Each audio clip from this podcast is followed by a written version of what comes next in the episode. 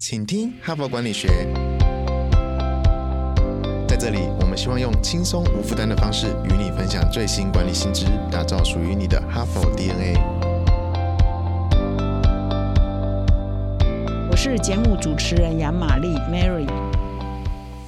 大家好，欢迎来到今天的 Podcast。不知道你昨天有没有听我们的节目呢？你知道我们这一周的主题是什么吗？哈，那没关系，如果你昨天没听，我现在告诉你哈。那如果你是我们的订户的话，你应该可以发现说，我们现在市面上呢，在销售的杂志呢，或者是零售了哈，我们封面故事是数位转型顶格奖第二届了哈。那事实上，从去年呢，我们经过一年多的筹备呢，推出我们第一届的数位转型顶格奖哈，组了一个三十多人的。专家评审团哈，那邀请各个企业哈，不管你是在制造业还是在服务业哈，都可以提案给我们，那分享说你在智慧制造啊，在商业模式啊，在这个营运管理等各个构面哈的数位转型的努力成绩是怎么样？那我们就搭了一个非常严谨的一个评审的过程哈，然后经过了一段时间的评选之后呢，我们最新的第二届的数位转型顶格奖也在今年的十月号杂志上刊出了哈。那我非常推荐呢，各位听众呢，呃，一定要到我们的官网也好，或者去买这一本纸本也好，来了解哈，到底呃今年的得奖的企业有哪些，以及我们做了将近十家企业的得奖企业的报道，去了解说他们到底是怎么进行他们公司的数位转型，或许对你呢也是有启发的。我会在礼拜三开始呢，来介绍我们这个数位转型顶格奖的一些重点哈，以及得奖企业的做法。那昨天跟今天呢，我优先来分享一篇。篇文章哈也是非常大师级的作品哈。那我昨天呢是分享他的上半部，今天我要分享他的下半部。那这篇文章的作者呢，我如果一讲呢，各位一定会觉得哇，真的是蛮重量级的哈。第一位是微软的现任执行长萨迪亚纳德拉哈。这个微软呢，可以说在二十一世纪初期啊，是遇到蛮大的发展上的瓶颈哈。那纳德拉接任这个执行长，现在也是董事长了哈。啊，整个微软的大转型哈，大翻身哈，所以建立了他的江湖地位哈。所以我们今天要分享的文章的共同作者之一就是纳德拉。那么另外一个作者呢，也可以说是数位转型领域的研究的权威，是哈佛大学商学院的气管讲座教授啊，叫马可延希体哈。这个马可呢，他有一本书呢。在台湾有翻译哈，叫《领导者的数位转型》哈。事实上，这本书呢是台湾很多企业他们在推动数位转型的时候，常常都用这本书来做他们一个非常好的参考哈。所以我今天跟昨天分享的这篇文章，就是由纳德拉执行长以及马可教授他们所共同合写的哈。他们基本上啊，就是共同研究了一百五十家在各个领域哦，包括从制造业到服务业到零售、医药哈等等不同领域的公司哈，大多是。不同领域的龙头企业去了解，说他们是怎么做数位转型，他们的成果怎么样，成功的关键是什么，失败的原因又是什么？哈，那我今天呢啊，就分享他这一篇文章的下半部。那这篇文章的标题呢，叫做“普及化的数位转型”。哈，就是说要让数位转型呢，不要停留在是资讯部门、是 AI 部门、是数据专家的事情，要把它变成全员普及，尤其是越基层的员工，越要知道怎么样运用新。的数据的工具啊，来进行他们的工作，呃，协助他们做创新与转型，这样你的转型才会更容易成功哈。那么今天呢，我来继续分享这一篇文章的下半部哈。那这个下半部谈的重点就是说，数位转型啊，可以分成五个阶段哈。那我希望呢，我在讲的时候呢，你可以自己从心里头想一想，你可能现在正在运动，正在走路哈，跟在搭车，正在开车都没有关系，你可以边听的边想说，诶，那我们的公司是。属于这个 Nadella 跟这个马可教授所说的哪一个阶段呢？哈，那当然越后的阶段是越好哈。所以你如果是在第一个阶段，你真的就是属于婴儿阶段了哈。那到第五呢，就是真的已经出师了哈。所以我接下来就来分享这五个阶段的重点。那么第一个阶段呢，就是传统模式哈，基本上就是说你的数位跟你的科技的技术呢，只。on 在资讯部门哈，其实很多公司都这样嘛，就啊一有什么数位的问题啊、技术问题，就说哎找资讯部，找资讯部哈。那你就想想说，哎你的公司是不是就是这样？那这个就是属于非常婴儿阶段的传统模式哈，就是这些事情都是他们的事，跟你无关了哈。那你也不要以为说，哎，会属于传统模式的，都是属于呃比较小的公司，比较没有规模的公司，比较不知名的公司。错，很多大公司啊，它即使是投了很多钱，很多人还是属于这种传统模式哦。他们的研究呢，就有一家这个金融服务公司呢，我们的金融业都是蛮大的哈，而且他们也资源都不少嘛，所以在他们的样本数里头，有一家金融服务公司呢，就不惜重金哦，投资啊，人家说什么数据平台工具很好，哪一个软体很好，哪一个设备很好哦，他们就投资下去的，就不惜重金花下去，然后也聘请延来很多的数据专家、AI 专家哈，进入他们的公司，那就组成一个独立的哈，这边重点在讲独。立的哈，就是不能独立啊哈，那他们就是组成了一个独立的资讯科技的团队哈。那你就发现说，诶，他们这一个团队就自己搞自己的，花很多钱、很多人才、很多资金，但是他跟其他的单位的互动是很少的，是没有连接的，尤其是跟他们的啊营运端哈，以及他们的销售端是几乎没有什么连接。所以这个团队里头没有什么来自营运端、销售端或者是其他部门的一些员工的参与哈。所以，变成说你光有一些科技，有一些技。技术可是跟这家公司的业务呢连接就是非常的浅哈，所以当然就怎样没有成效嘛。那么第二呢，就进入了第二个层次，叫桥梁模式哈，就是让原本哈，其实第一个传统模式还有除了说好像是一个资讯部门负责所有的事，跟其他单位连接不深。另外那个传统模式还有一个缺点，就是大家各自为政，然后你的单位需要什么报表，需要什么系统，你就自己开发自己的。每一个单位都像是一个孤岛哈，是没有办法做连接的哈，所以那也是传统模式的另外一个问题哈。那进入了第二个桥梁模式呢，桥梁嘛，就是连接。嘛哈串联嘛哈，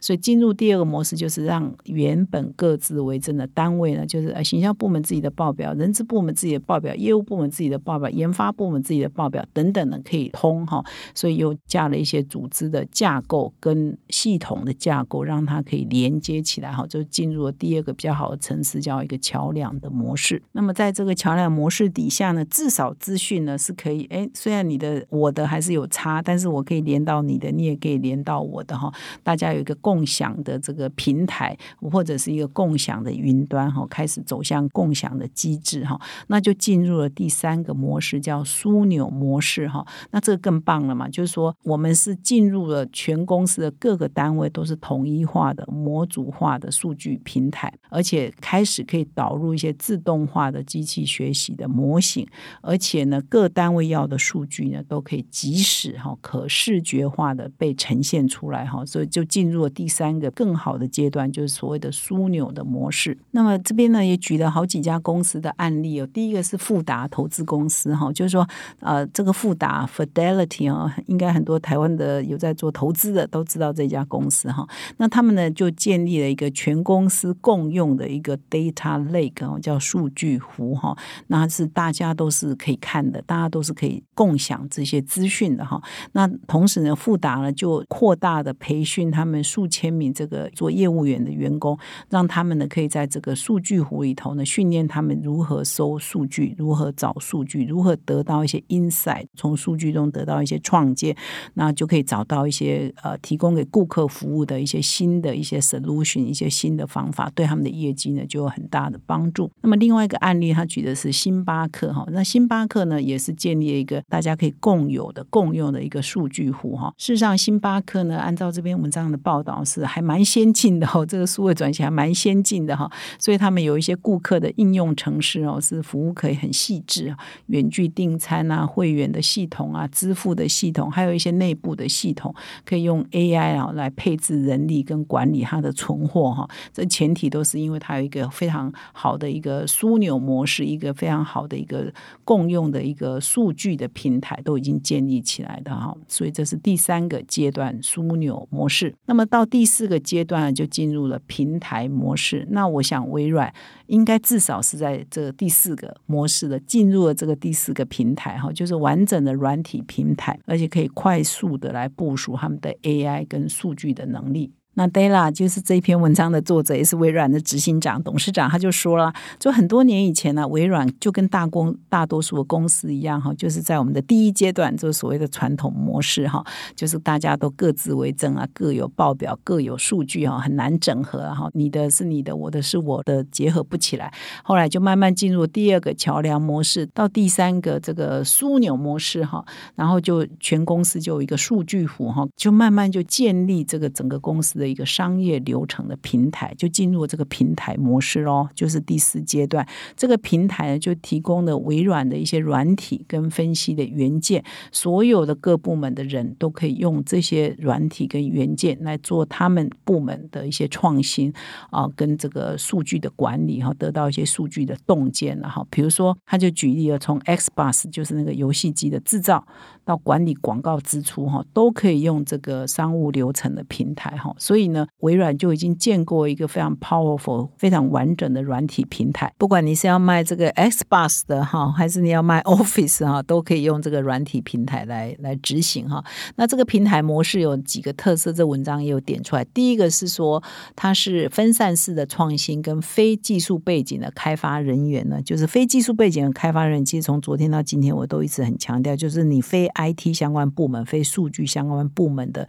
呃，比如说你是业务部门等等，都很容易使用的这些平台的一些数据哈，是很重要的哈。第三就是它的软体、它的数据跟人工智慧呢，都可以整合在这个平台模式下哈，所以有一个一致的架构跟整合的。API 哈，所以这是蛮重要的啊。所以进入了平台模式呢，就会让全公司的创新呢就会一起爆发，不会说哎哪个部门比较强，哪个部门比较弱，因为我们是共用一个平台嘛哈，所以会让全公司一起往前进哈。但是呢，这个平台模式还不是最厉害的哦，最厉害的就是原生模式哈。那原生模式的组织的特点呢，就是包括以下这些：第一个是说，当然有一群真正的 AI 啊、数据啊、数位的专家哈，这是有一群核心的专家、科学家在公司里面。第二，就是要让所有的员工从最高层一直到最基层呢，都有普遍容易取得而且容易使用的各种数位的平台的工具哈，就是任何人有任何。问题要使用数位的话的一些平台跟数据的话，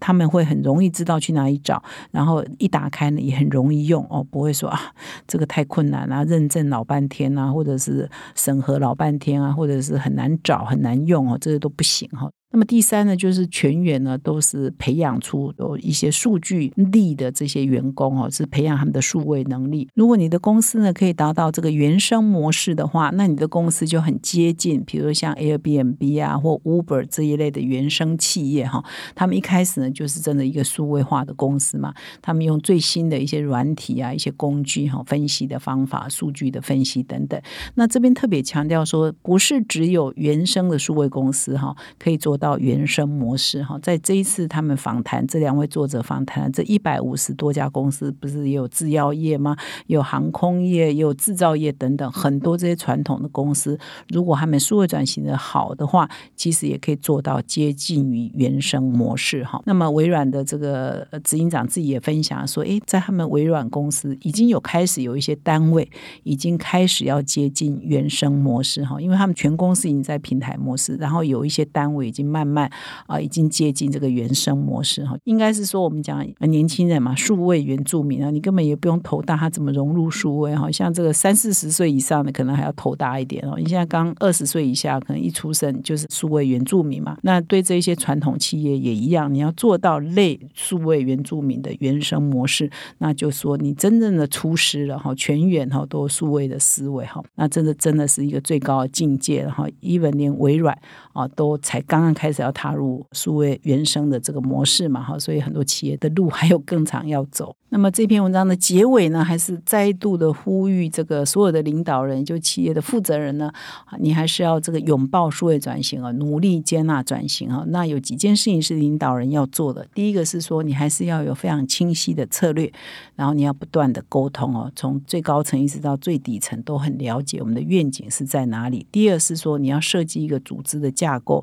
跟一个科技的架构哈，可以让大家都可以一起来共享一个共有的平台。然后这个组织的架构呢，也是打破过去传统这个科层啊，或者是部门之间的隔阂哈。那么第三呢，真正要有一个整合的流程，一个共享的平台是非常重要的。第四呢，就是说你要训练，不断的训练你的员工啊，让这个数位的能力、数据的能力、分析的能力呢，是可以全员普及的哈。其实这一篇文章的标题就是让数位能力可以普及化，也就是全部的员工都要具备哈，这样才有办法迈向比较卓越的数位转型的范例哈。那么以上呢是我今天的分享。那不知道听到这里，你心中有答案了吗？你的公司到底是属于转型的哪个阶段呢？万一你还是在传统模型，没有关系，我想很多公司都是这样哈。我们一起努力。最后呢，我要跟各位听众分享，我们哈佛商业评论的个案教学领导者学程第七期要开始招生喽。